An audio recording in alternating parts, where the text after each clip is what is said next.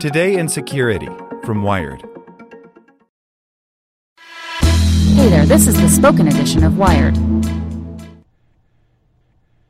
A monitor's ultrasonic sounds can reveal what's on the screen, by Lily Hay Newman. You probably assume that someone can only see what's on your computer screen by looking at it, but a team of researchers has found that they can glean a surprising amount of information about what a monitor displays by listening to and analyzing the unintended ultrasonic sounds it emits. The technique, presented at the Crypto 2018 conference in Santa Barbara on Tuesday, could allow an attacker to initiate all sorts of stealthy surveillance by analyzing live streams or recordings taken near a screen, say from a VOIP call or video chat. From there, the attacker could extract information about what content was on the monitor based on acoustic leakage. And though distance degrades the signal, especially when using low-quality microphones, the researchers could still extract monitor emanations from recordings taken as far as 30 feet away in some cases. I think there's a lesson here about being attuned to the unexpected in our physical environment and understanding the physical mechanisms that are behind these gadgets that we use, says Eran Tromer, a cryptography and system security researcher at Tel Aviv University and Columbia University, who participated in the research. The acoustic leaks are a phenomena that in this case was not intended by the designers, but it's there and therefore forms a security vulnerability. The attack is possible because of what's known as a physical side channel, data exposure that comes not from a software bug, but from inadvertent interactions that leak information between a computer's hardware and the data it processes. In the case of the monitor investigation, the researchers, who also include Daniel Genkin of University of Michigan, Mihir Patani of University of Pennsylvania, and Roy Schuster of Tel Aviv University and Cornell Tech, found that the power supply boards in many screens emit a high-pitched or inaudible whine as they work to modulate current. That whine changes based on varying power demands from a screen's content rendering processor. This connection between user data and the physical system creates an unforeseen opportunity for snooping. One day I happened to be browsing a particular boring legal agreement with many lines of proverbial small print, Tromer says. It was too small, so I zoomed in, and then I realized that something in the ambient noise in the room changed.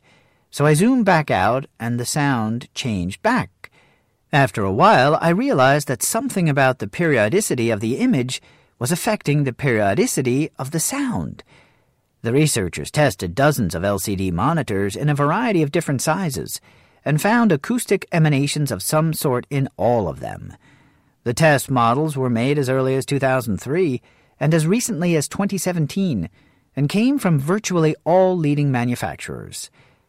All electronics whir and whine, but monitors specifically produce a type of acoustic emanation that proves particularly useful for an attacker.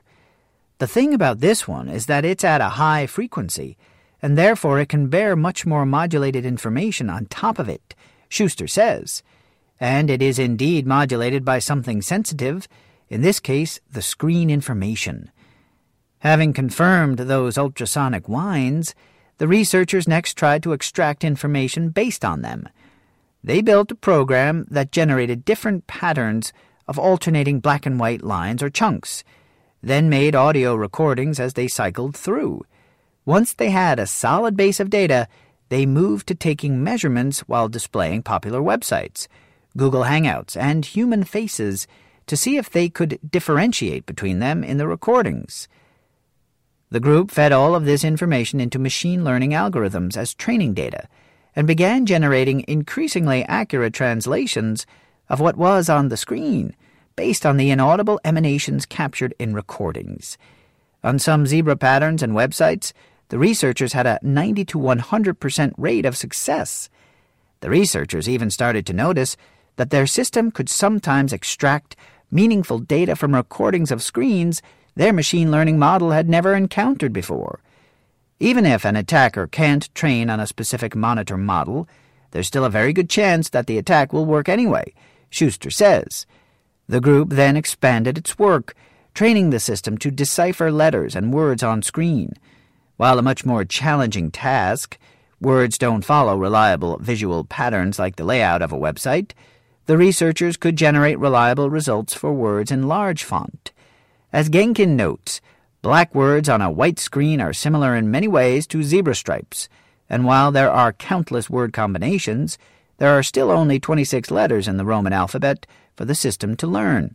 The researchers even realized that they could detect what someone typed on a smartphone's on-screen keyboard with some accuracy.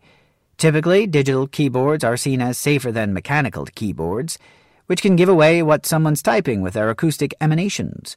As it turns out, on-screen keyboards aren't immune to these acoustic side-channel attacks either. Though the researchers used high-quality studio microphones for some of their experiments, they focused primarily on consumer-grade microphones like those found in webcams and smartphones. They found those to be totally adequate for extracting the acoustic emanations of a screen. If an attacker wanted to survey the screen of someone she was video chatting with, for instance, she could simply record the sound output from their microphone. In another scenario, like an interview, an attacker could put their smartphone on a table or chair next to them and use it to record room noise while their interviewer looked at a screen turned away from the attacker. The researchers also note that the microphones in smart assistant devices can pick up monitor emanations. So if you keep one of those gadgets near one of your screens, the snippets of audio the smart assistant sends to its cloud processing platform likely contain emanations from the monitor. And since acoustic leakage from screens is mostly ultrasonic, audible noise like loud music or talking doesn't interfere with a microphone's ability to pick it up. The researchers say that this speaks to the larger challenges of mitigating these attacks. It's not practical to flood most spaces with radio frequencies across the spectrum that would interfere with screen emanations. Manufacturers could better shield electronic components inside monitors, but that would add cost. Another approach would be to develop software countermeasures that specifically work to manipulate the information a monitor is processing, making it harder to discern. But you would need to embed those measures in every application, which the researchers concede is likely not practical. At the very least, though, it might be worth considering for browsers or heavily used video chat programs. For a hacker, using this type of acoustic screen attack would obviously be much more complicated and labor-intensive than phishing or infecting a computer with malware, but the researchers say they were surprised by the accuracy they could achieve, and a motivated attacker could potentially refine their machine learning techniques much further. With so many screens unintentionally leaking these signals, the world is a playground for an attacker skilled and motivated enough to try.